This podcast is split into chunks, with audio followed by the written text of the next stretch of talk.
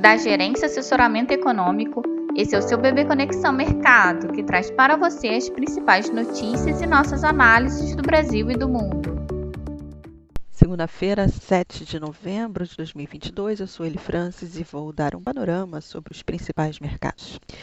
No exterior, em dia de agenda fraca, mercados se dividem entre as interpretações quanto ao payroll na última sexta-feira, a análise do discurso dos dirigentes do Fed e expectativas quanto ao resultado da inflação, o CPI, nos Estados Unidos na próxima quinta-feira, em meio ao noticiário vindo da China.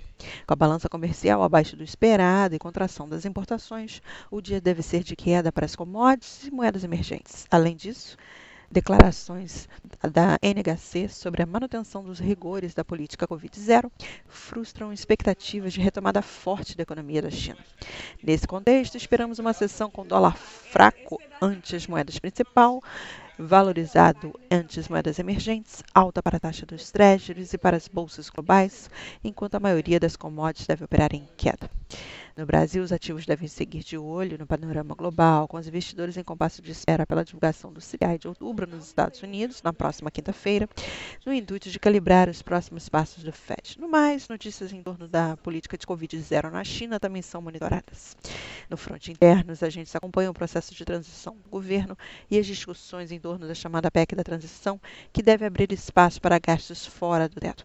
Entre esses gastos, destacam a continuidade do adicional de 200 reais do Auxílio Brasil, o pagamento de 150 reais para as famílias com crianças até 6 anos, o reajuste do salário mínimo entre 1,3% e 1,4% acima da inflação e a recomposição de alguns nas áreas de saúde e educação. No mais, segue a expectativa pelo anúncio da nova equipe econômica, o que pode calibrar o humor dos mercados.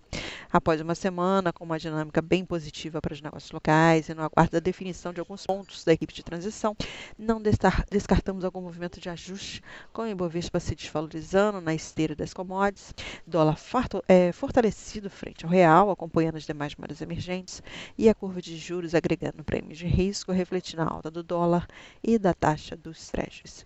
Bem, um bom dia a todos e bons negócios.